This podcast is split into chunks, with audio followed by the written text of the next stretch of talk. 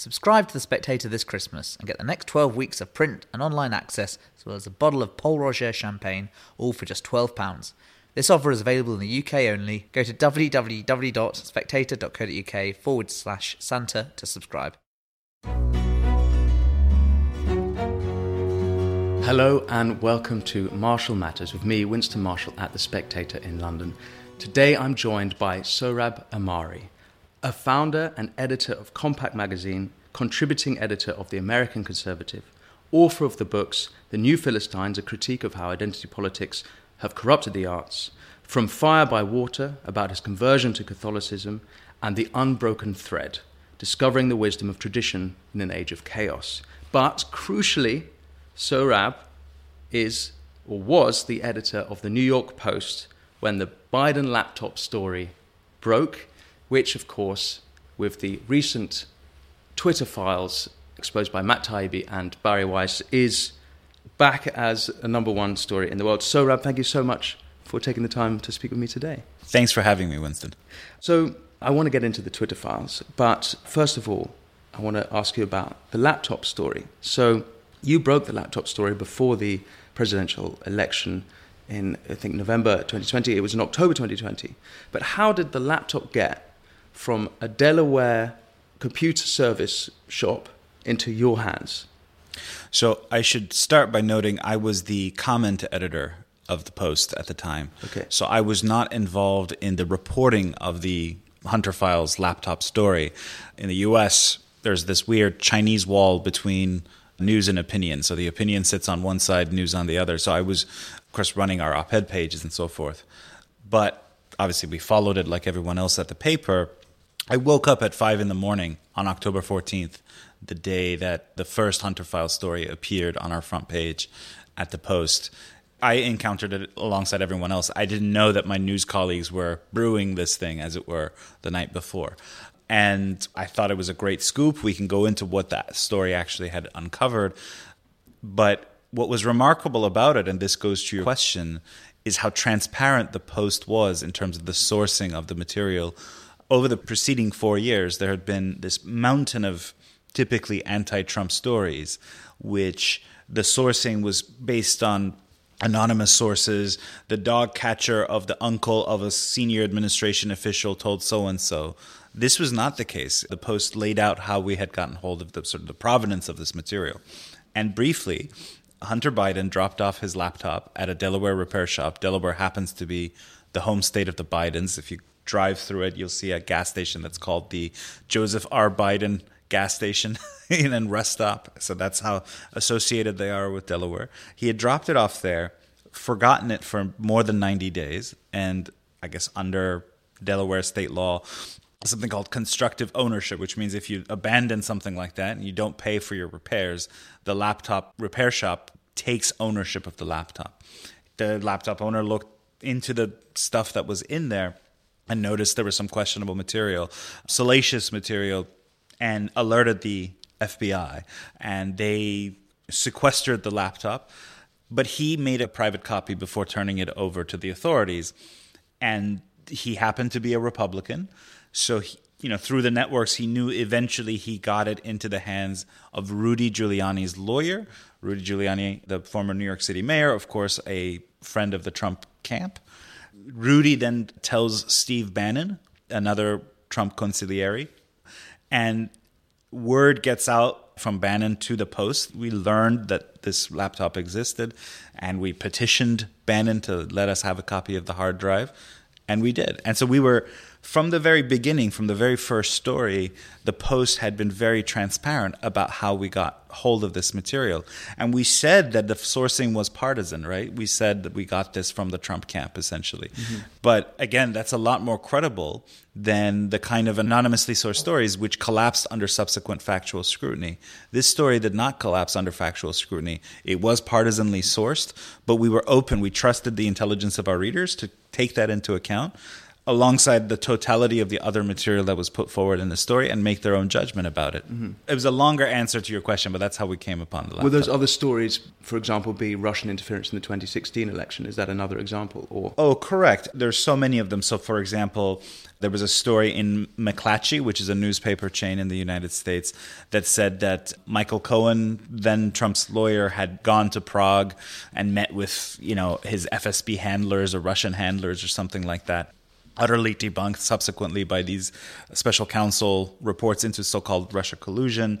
The story about Trump suborning perjury from Michael Cohen. These all appeared in mainstream media outlets. The whole dossier put together by a Brit, as it happens, Christopher Steele, the Steele dossier about Moscow PP tapes, et cetera, et cetera, which subsequently got debunked those were all much more dubiously sourced than this one. And they all, as I said, those examples are ones stories that everyone now acknowledges were false or incorrect stories. That's not the case with the Post's Hunter Files reporting. So you get the laptop. Are you aware in advance of what's on the laptop? Are you told by these people, Giuliani, Bannon, what's on there? Or does the New York Post then go into the laptop and do their own sort of exploring? So this is the part where the limits of my purview become relevant. As I said, I was the opinion editor, so I was running columns and so forth. And so I don't precisely know my understanding is there was some hint given as to what was in there that was newsworthy and interesting. And then the Post did its own subsequent reporting to look at that material and verify. So the first story, as you'll recall, involved an email showing or suggesting that Hunter had set up a meeting between executives from a Ukrainian energy firm called Burisma, which was then paying him $83,000 a month to serve on their board, even though, as far as I know, Hunter has no special expertise in Eastern European energy affairs or, or what have you, doesn't even speak Russian or Ukrainian. Between executives from Burisma on one hand and his then vice president father, who was the Obama administration's point man on Ukraine. Because that was in 2014. The meeting, I believe, was in 2015. 15, okay. And that was the basis of the first story. The interesting part in this is the Biden camp has never denied that aspect of the story. Hmm. In fact, they haven't denied any of it. The first thing you would do if someone says, hey, here's a laptop, here's an email we found, it suggests this and that. What do you do? You say, if it's not the case, you say, that was not my laptop. Yeah. They never did that through this entire affair because then, I mean, it's very obvious.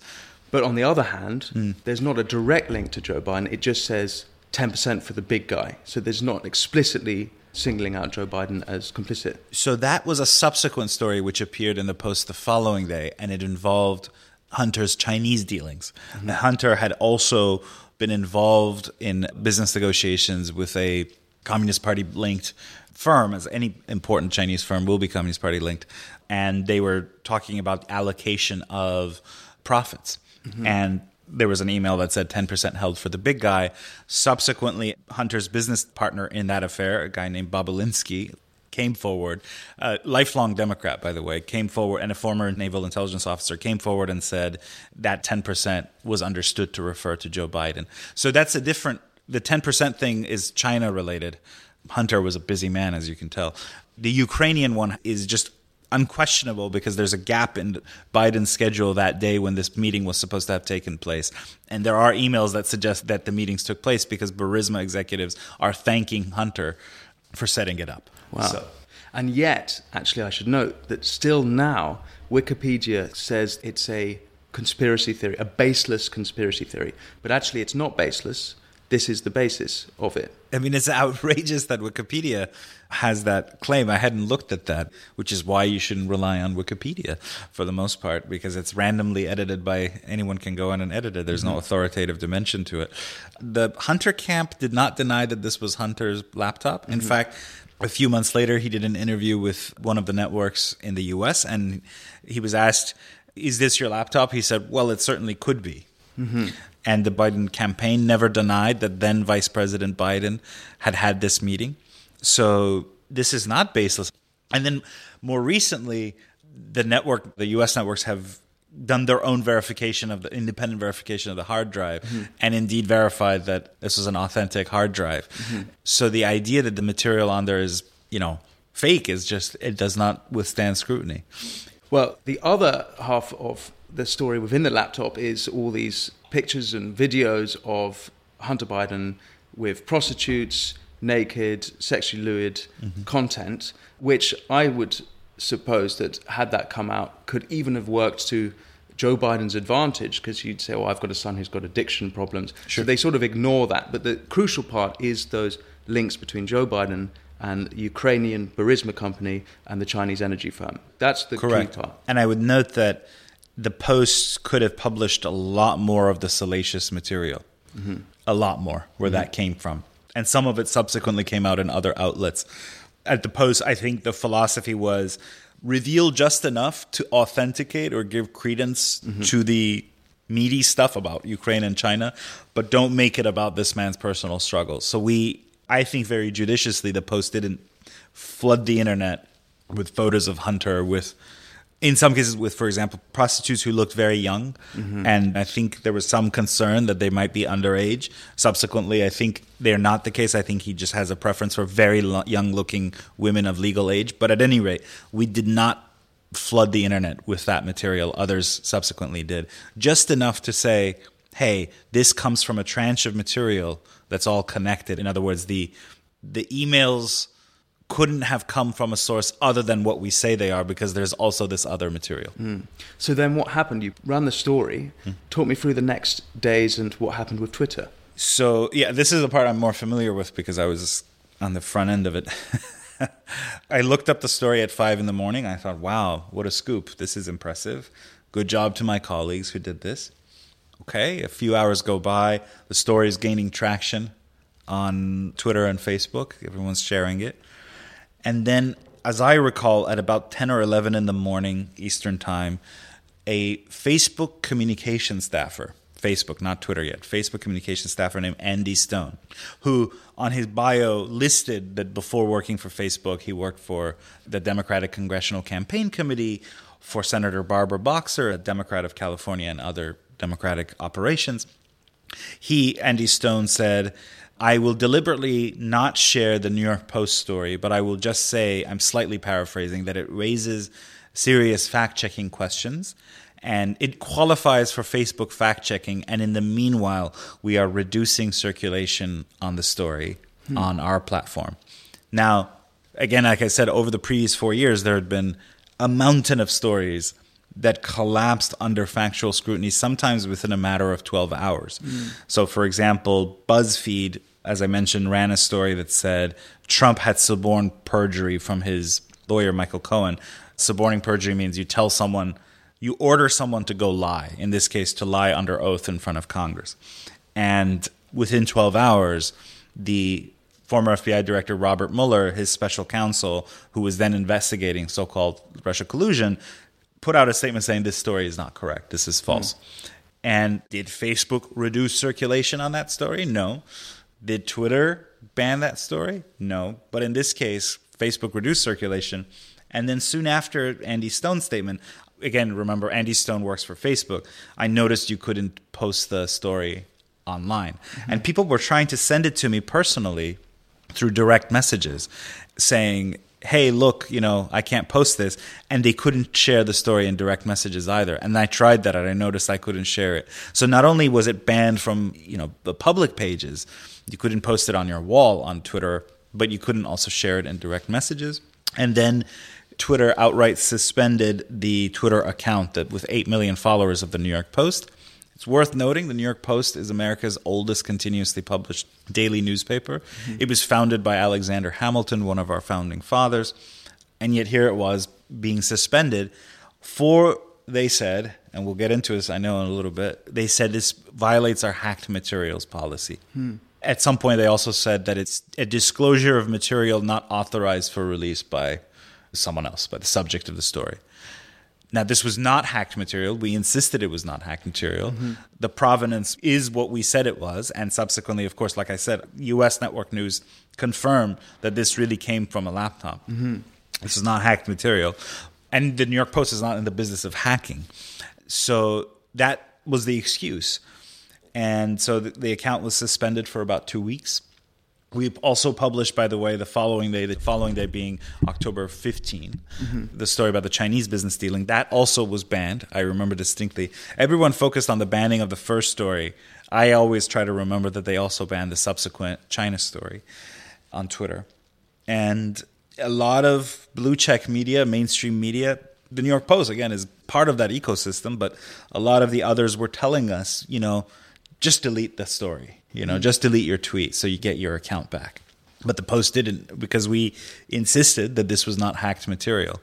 What was going on behind the scenes at the post? Was it outrage? Was it frustration? Did you in some way expect this might have happened? Were you surprised by what was happening? I don't know what the wider newsroom thought. It was during the pandemic, we all were working from home, mm. but I was definitely talking to people in the, you know, our, our editor in chief because I report to him as a comment editor and the attitude was we're going to fight this. You know we we stand by our story. It was confidence in our story. And we did and luckily i mean over the course of those two weeks the post is, has enough resources to put our case forward. We went on tv you know i did fox news hits. My colleague miranda devine who's a columnist for us did fox news hits. Congressional hearings were quickly established etc and all that pressure ultimately led to Facebook relenting. For a while, by the way, it's worth noting, they said, okay, we've changed our rules.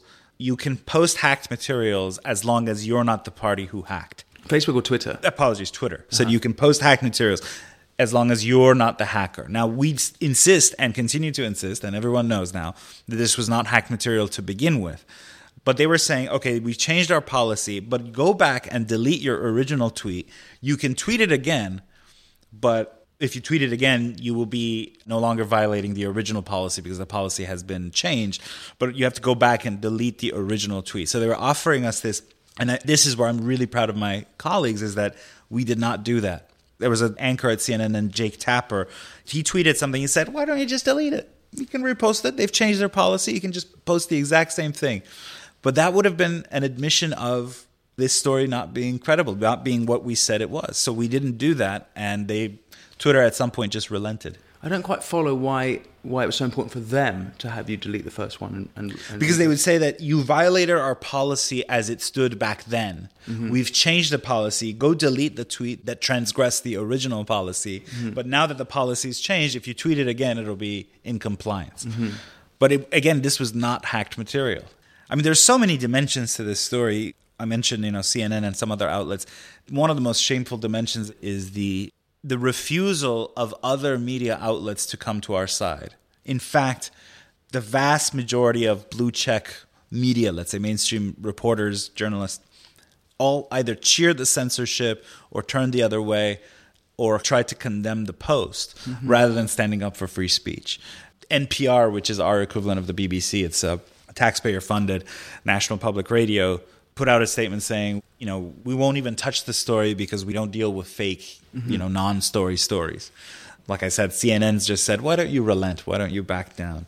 You know, one or two journalists who posted the story and said, hey, this might be interesting or something like that had to do these. Uh, you know, Maoist style self criticism sessions. I'm so sorry for having posted that New York Post story, mm-hmm. etc. So at the time, what did you think was happening? Did you think this was to change the course of the election?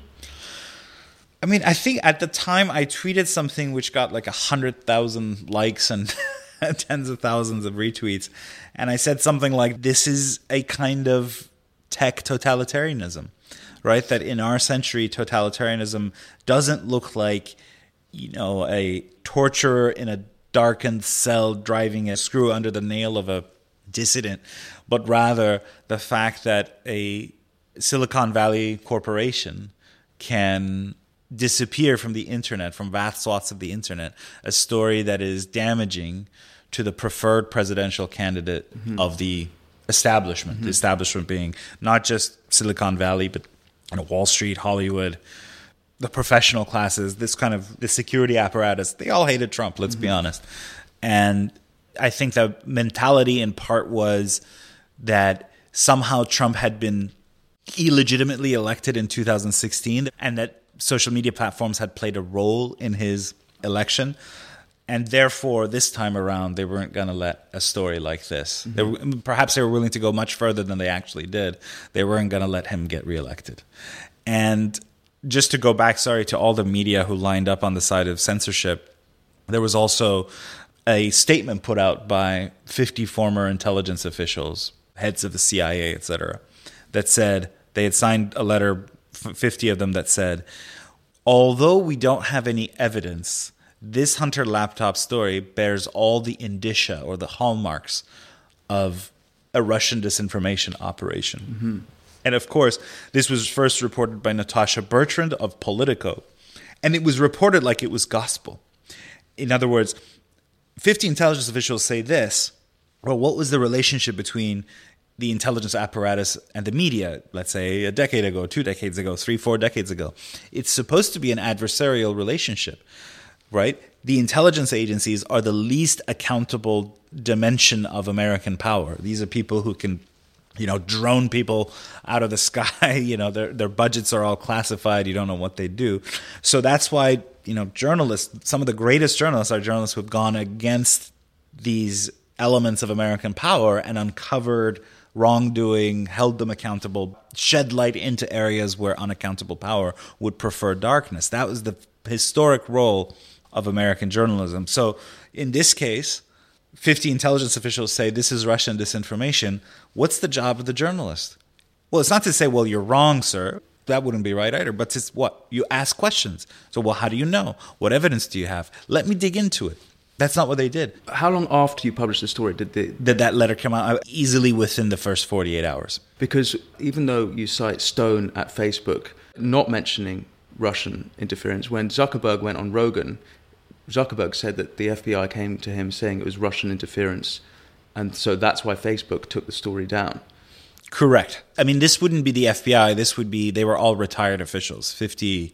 Oh, okay. The fact that these two elements of the story and there's so many others suggest this kind of cross-establishment effort, right? Corporations, blue check media, corporate media, FBI, former intelligence officials, all kind of working together. No, but the shameful thing is that when a former spook says, former top spook says, XYZ, you're not supposed to say, oh, yes, sir, yes, sir, Mr. Brennan. Yes, it's XYZ. You're supposed to ask questions, and none of them did. They reported the, this, this letter as gospel, which then helped further legitimate the censorship. Mm-hmm. Do you think it changed the course of the election? I mean, there are polls out there that suggest that X marginal share it varies by state, but X marginal share of people who voted for Biden might have reconsidered their votes had they encountered this story, which mm-hmm. they didn't.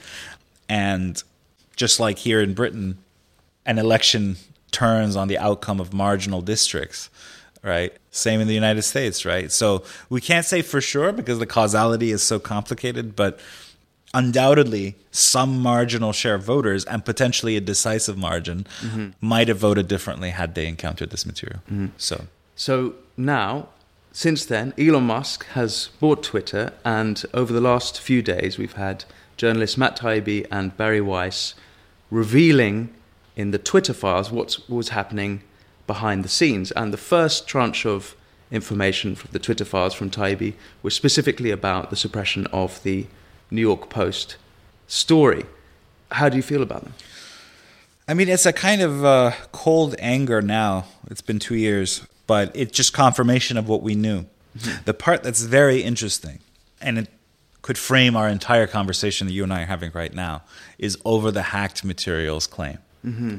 The most interesting aspect of the first tranche, which was handed by Musk to Taibbi, was the internal deliberations of senior Twitter executives over the Hunter Biden story. And internally, they all considered the hacked materials argument to be risible. They knew on the inside that it doesn't hold water. So you can read them internally saying, I don't think this will hold up. Mm-hmm. This is hours after they've called it hacked materials. And yet, days and days went by, and Twitter did not relent initially on this hacked materials. They knew internally that this wasn't hacked material, mm-hmm. that calling this hacked material makes no sense. And that is great vindication. Is it because it, when you read it, it sort of seems like they're desperate, but they don't have a better option than citing hacked material? Correct. Yeah. Right. Uh, I think someone told Taibbi, sorry, someone one of them said, you know, we all knew it was wrong, but nobody had the guts to say no to this. Okay, so the Twitter files come out, and in some sense, we knew it. You certainly it seems like you knew what was. This was just confirmation of what you already thought. Some people are saying that this is a nothing burger, quote, new for the Twitter files. Other people are saying that this is the biggest political scandal since Watergate. What's new about what we've learned from the Twitter files? And is it serious or is it a nothing burger? I mean, I think it's extremely serious, and I I don't want to just focus on the outcome of the 2020 election, although mm-hmm. that's no small beer, right? Mm-hmm. The possibility that a story that was damaging to one of the two major party candidates was suppressed by a combination of big tech, mainstream media, the intelligence apparatus, former and current officials potentially. That's a huge story. I mean, the deeper story, I think, and the the one that makes it much more interesting for me is the picture that it gives us of privatized censorship and privatized repression and tyranny in the United States. That mm-hmm. is if you're an American, you're used to thinking of government and the public sphere as where repression happens and where we need checks and balances. Mm-hmm. That's a typical American mentality. I think it's an Anglo American mentality. We are much less vigilant against and alert to the possibility of private coercion. Mm. Whether it's outsourced by government yeah or whether it's just private act which i think in a way it's worse if it's just private actors acting on their own initiative. The idea that journalism can be repressed by essentially as you saw these unaccountable tech bros yeah. But it's it is, chilling. it is outsourced by government in my opinion with section 230c which and I, i'll read it here the good samaritan provision which protects platforms from liability for quote any action voluntarily taken in good faith to restrict access to or availability of material that the provider or user considers to be obscene, lewd, lascivious, filthy, excessively violent, harassing, or otherwise objectionable, whether or not such material is constitutionally protected. So it is outsourced by the government, indeed, for big tech and the like to censor. Well, it's worth getting into that law. We need Section 230 reform and I've been going on Fox the past few days a couple of times. You know, people are saying, much like you, people are like, well, two years later, all this has come out. You know, where do you stand on it now? And what I always say is it's not enough to say, well, thank God for Elon Musk for shedding light on this, because ultimately we shouldn't be at the mercy of one billionaire, however mm. pro free speech he might be, because this is a structural problem. Mm-hmm. And one of the structural public policy elements in this is precisely that piece of legislation you read, Section 230. It's worth asking Section 230 of what? Mm. It's Section 230 of a 1996 law called the Communications Decency Act. Mm-hmm. So it was enacted in 1996 before Twitter had been invented. This mm-hmm. is before the age of social media. It governed online bulletin boards, mm-hmm. right? And on a bulletin board, you provide the platform, and then different people can come in mm-hmm. and say that have their say. Mm-hmm. Now, if Section 230 didn't exist, I could come in and post something libelous. I defame you on, and not only would you be able to sue me for defaming you, but you could sue the bulletin board, mm-hmm. which provided the platform. Right? It's the publisher in a way. Mm-hmm. Just like an, if the spectator publishes libelous material, not only is the author of the piece liable for that, but the spectator itself can be sued under common law mm-hmm. defamation or libel laws. Section 230 came in in the early days of the internet with the idea being that we want bulletin boards to exist and people to be able to have their say, but we want the providers of the platform to be able to take action against child pornography, against violent threads. Notice the kind of material that you let off. It's like lascivious, you know, yeah. lewd, obscene, etc., etc. We want them to be able to act like that, act like a publisher, so they choose which things can go and which things cannot go online, without being subject to a traditional publisher's liability. So, mm-hmm. then in the decade that followed, Twitter emerged, Facebook emerged, and they, they were governed by the Communications Decency Act in the sense that they were allowed and even encouraged to interdict genuinely bad material, right? We don't want child porn, mm-hmm. Without bearing any of the traditional publishers' liabilities. That law has been completely perverted and abused by big tech, mm-hmm. and yet they insist on maintaining the current regime. How has it been perverted? If you go on Twitter, you can find immediately the most extreme pornography easily. Mm-hmm. It's everywhere, and sometimes you accidentally may come upon it. They don't act on it, but they use it to act like a publisher. For example, by censoring the Hunter Files story. Mm-hmm. And they're allowed to do that under Section 230. And they spend millions of dollars every year, big tech does, lobbying Washington to maintain the mm. current regime, mm. which allows them to act like. If you go on like Facebook, Facebook almost has its own worldview. It encourages you to support certain political causes. It it can certainly decirculate certain stories, as they did with the Hunter files, and yet it's not treated the way the Spectator is. It's mm-hmm. not treated the way the New York Post is. It has this special status. And I think that needs to change. I think there has to be a reform. If they want to act like publishers, then they should bear a traditional publisher's liabilities, meaning Section 230 has to be drastically rewritten or abrogated or at any rate deeply reformed. Do you think reform to mirror there's the same standards for other newspapers, etc., other media outlets to match the requirements they have? I mean, there would be enormous pressure on them to. They would probably seek to have to censor more, right? Because any anything that appears on their platforms could potentially lead to liability for them. Which right? wouldn't be very practical. Which wouldn't be very practical. Yeah. But the threat of that, right, should be used to get them to agree to what I call, well, not what I call, it would, is called under U.S. law common carrier rules, uh. right? Common carrier rules are what govern your relationship with your like landline phone company or your or the train that you take or your airplane. For the most part, these can't discriminate against you based on your political views. Mm-hmm. Right? Because we recognize them as this kind of common good. People need to be able to make calls, people need to be able to get on trains, etc. And so they basically have to let anyone use their services. And I think, you know, something like that as a common carrier. And then, of course, you know, a common carrier still has the right to interdict like genuinely dangerous material and so forth, mm-hmm. porn, child porn, etc., but not political content. Mm-hmm. So, as a conservative writer, uh-huh. were you surprised at all to see through the Twitter files how it was conservative voices that were silenced and that progressive voices on the other side didn't face the same sort of treatment? Not at all.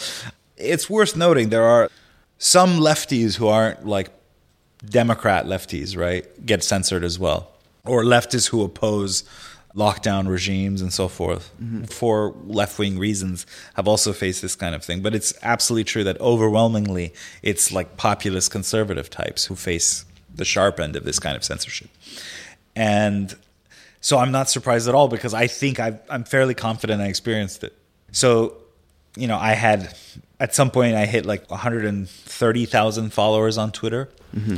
And for about a year after January 6th, it would not go up. I would have tweets that would go viral. Mm-hmm. I would get lots of new followers, but somehow I would stay.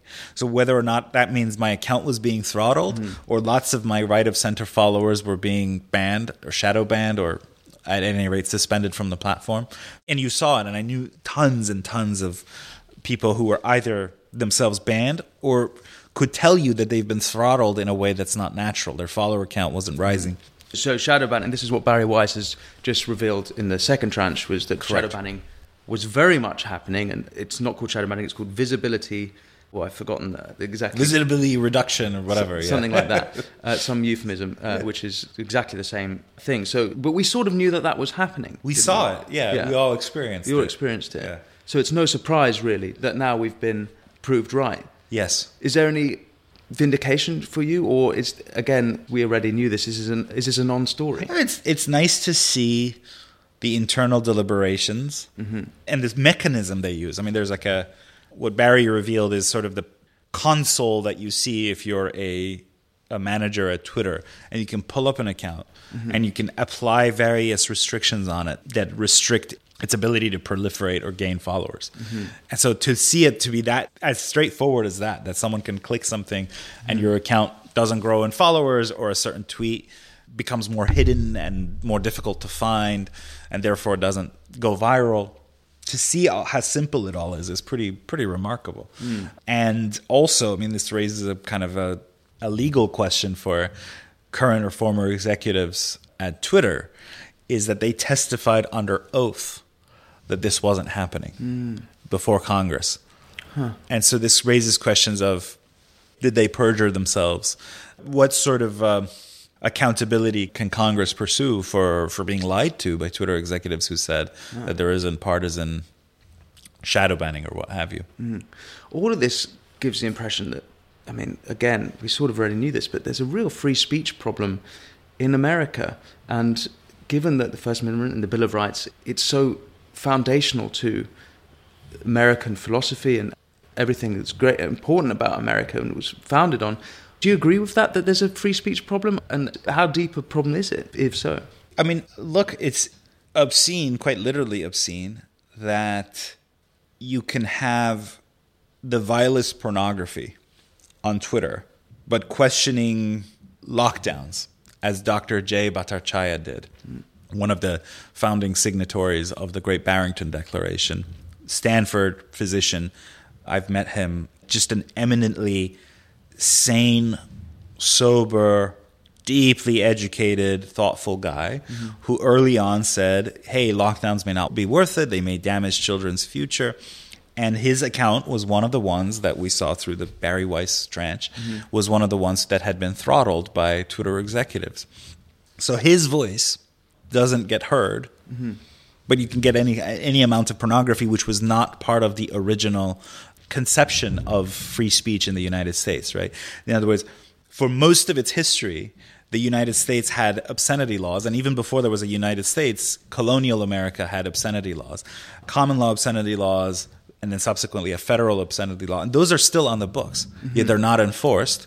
For decades and decades, centuries, no one thought that that was protected speech. That's fine. Mm-hmm. But questioning lockdowns mm-hmm. gets you throttled by a privatized censorship apparatus. Mm-hmm. That's a huge crisis. Of course, it's a huge crisis. It's a crisis in two ways. The one I think that's in a way less dangerous is the one where, okay, speech is getting throttled, ordinary people don't get to be heard. That's really huge, by the way. That's mm-hmm. a bad thing. Mm-hmm.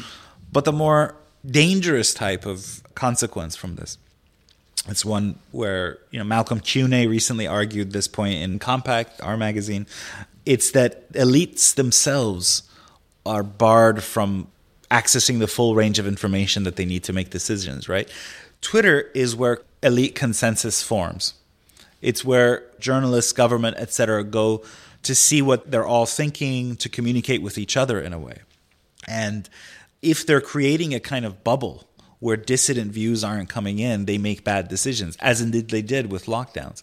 Instead of listening to Jay Bhattacharya, they banned him. Well, but that's not elites doing that because the elites still have access to that information if they wanted it. It's that the general public don't have access to that information. Well, no, I mean, I think there's a kind of elite consensus formation that happens on Twitter where they're told what they're allowed to think, what's considered, you know, an opinion that just shouldn't be heard at all. Hmm. Elites are just as much susceptible to kind of cultural pressure as ordinary people.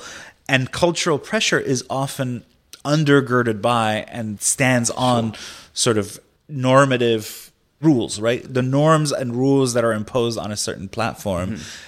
Help shape the kind of cultural so ferment socially, socially acceptable thought. Sure, but then who are the elites in this hypothesis? It's the American ruling class. It's large owners of capital, the professionals who service their assets. It's the national security apparatus. It's the media for sure, mm-hmm. tech, Hollywood. Now, there are individuals who go against the grain in this case, like someone like Elon Musk, mm-hmm. And you know, thank God for that. But there is, you know, there is a kind of consensus mm-hmm. that's mm-hmm. that's formed, and it used to be honestly, it used to happen in traditional media, right? There used to be, you know, the New York Times, the Wall Street Journal, Network News and that's where this kind of uh, so we shouldn't have illusions that there was like an earlier age in which this kind of process didn't happen mm-hmm. interestingly enough in democracy in america by de tocqueville he does describe how some ideas are totally acceptable to discuss, and then at a certain point they become unacceptable to discuss when a consensus is formed, and so it's discussion on those topics becomes impossible. So this is actually a very old, ancient human phenomenon. Sure, sure. I think what's chilling or new about it in a democracy is that the norm setting, including norm setting for elites themselves, is done by unaccountable private entities. In other words, it's not subject to democratic give and take. It's not subject to community pressure. Mm but rather is done in corporate boardrooms or in managerial settings yeah. of lawyers sitting down with you know tech executives etc and who are all in their own little bubbles their own little group think correct yeah that's the sort of new dimension of this which is a little bit it's different than you know i think the small puritan town you know mm-hmm. that in, in new england that you know tocqueville might have uh, yeah. encountered yeah. So aside from let's say elon musk changing twitter and hopeful turning around of, of section is it 501c section 230 what's a hopeful way out of this? Like what's a positive way out of this mess? Or rather mm. are you hopeful that we can get out of this mess? Yes. So the situation that we're entering is not entirely different than the conditions economic conditions political economic conditions that prevailed in the united states in the 19th century up through the great depression and not much different, arguably, across much of the wider West as well. Mm-hmm. Vast concentrations of private power where they are not, this power is not countervailed from below. And then with the rise of social democracy as a political force and Christian democracy in Europe, and in a slightly muted form with a New Deal in the United States, we realized that in many markets there are only so many actors, there are only a few actors, which means that the old kind of free market recipe for fixing these markets, coercion in these markets, doesn't work, right? In pure laissez faire theory, which is largely based in a pre industrial context, it's, the models are drawn from a pre industrial context. The sheer existence of many, many actors, many, many buyers, many, many sellers in any market means that no one, not one of them can have too much coercive power. But post industrial age, when you have network industries or where you have industries of great scale, there really are only just a few players in any market, right? So in the social, forget about social media with, you know, car manufacturers, there are only so many.